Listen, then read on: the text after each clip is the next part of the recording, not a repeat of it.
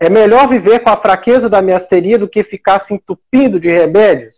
Eu adorei essa pergunta é. porque é, é, uma pergunta que todo paciente faz. É, e eu acho que a gente tem que primeiro é, ter cuidado de como a gente vê isso, né? Essa questão de encher de medicação. Obviamente, a gente tem que buscar, é uma doença que tem tratamento. Que a maioria, a gente já falou aqui, que a maioria dos pacientes, ele vai responder bem ao tratamento. Então, não tem porquê é, a gente achar que não vale a pena tratar. Então, eu acho que vale a pena tratar. O nosso objetivo, tratando qualquer paciente com miastenia, vai ser sempre de a menor quantidade de medicação possível, a maior funcionalidade possível do paciente e que ele tenha sintomas mínimos. Então, o raciocínio ao prescrever tratamento, ao acompanhar o seu paciente, ele vai ser sempre esse. Né? Claro que vai ter um paciente ou outro que às vezes você vai demorar um pouquinho mais de atingir o objetivo de remissão de doença, ou seja, esse quadro de sintomas mínimos. Alguns pacientes vão ter realmente uma forma mais refratária, uma doença um pouco mais grave. Mas o primeiro ponto é que eu acho que vale sempre a pena tratar. É uma doença que tem tratamento e que a maioria dos pacientes tem uma boa resposta. E uma coisa também que eu acho importante é, é assim, o entendimento das medicações. Então, pessoal, quando ela fala assim que está se entupindo de remédio, vamos só entender qual é o nosso racional, por que, que a gente prescreve os medicamentos e por que às vezes são muitos. Porque quando a gente prescreve o mestinon, que é a piridostigmina, pessoal, ele é um inibidor de uma enzima chamada acetilcolinesterase e ele permite que a acetilcolina, que é liberada pelo nosso nervo para fazer o nosso músculo contrair, ela fique mais disponível para a musculatura. O que, que isso quer dizer? Isso quer dizer que a piridostigmina, quando a gente toma, ela vai ser absorvida no nosso intestino, isso vai demorar 15 minutos a 30 minutos. Ela vai atingir um pico no sangue e depois ela vai ser excretada. Ou seja, a função dela vai acabar Quanto tempo isso demora? Cerca de 4 a 6 horas na maioria dos indivíduos.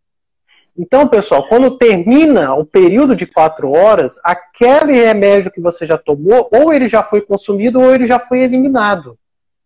Esse é o motivo pelo qual a gente orienta tomar de novo, para que você tenha a quantidade de acetilcolina sempre no mesmo patamar. E aí você pergunta bem assim, ah, é por isso que você tem que eu tomo mexilon de a cada quatro ou seis horas? É, porque o tempo que ele dura no sangue é esse. Se você deixa esse tempo passar, você vai ficar de novo com mais cansaço. E o, a outra base do tratamento, que é o, que é o imunossupressor, Sim. entre eles a gente costuma utilizar na fase inicial a prednisona, porque é a medicação mais antiga que a gente tem, com o maior número de trabalhos científicos, que é capaz de inibir as nossas células de defesa interrompendo a produção dos autoanticorpos. E esse imunossupressor, a prednisona, ele é utilizado geralmente no período ponte, né, Renata? A gente utiliza na fase inicial, que o paciente está bem descompensado, depois a gente tenta botar outra medicação ou suspendê-lo quando ele estiver mais compensado.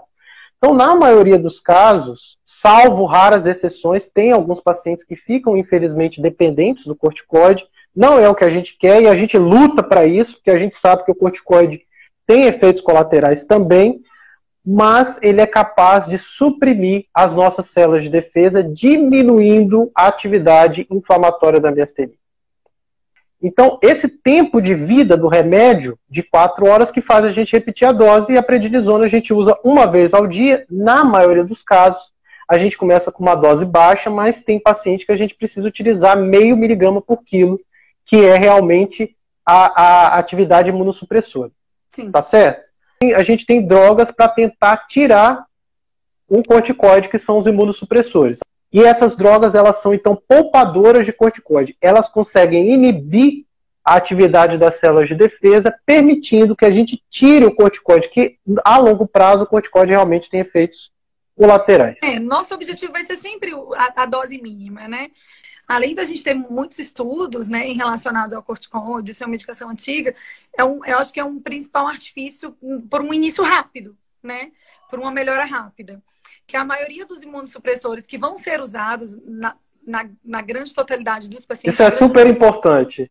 ele, ele, ele vai demorar um pouco de fazer um efeito. Então, por que, que a gente começa sempre com corticoide, né? A não ser que haja uma contraindicação muito importante para o uso em determinado paciente. Porque ele funciona bem e porque ele age rápido. Então, fora o doente que está em crise e que vai precisar de um internamento para fazer imunoglobulina ou plasmaférese, o corticoide ele vai ser sempre usado. Né? Mas, claro, com o objetivo de sempre estabilizar o paciente e usar a mínima dose possível. Né? O objetivo vai ser sempre esse. Alguém falou bem assim, fui eu que falei de tupi. Não, fica tranquilo que a gente, a gente entende, porque realmente sim, essa sim. dúvida existe. E é uma oportunidade para a gente esclarecer isso. Isso é maravilhoso. A gente ter essa troca é maravilhoso. Obrigado por eu ter essa oportunidade de esclarecer isso.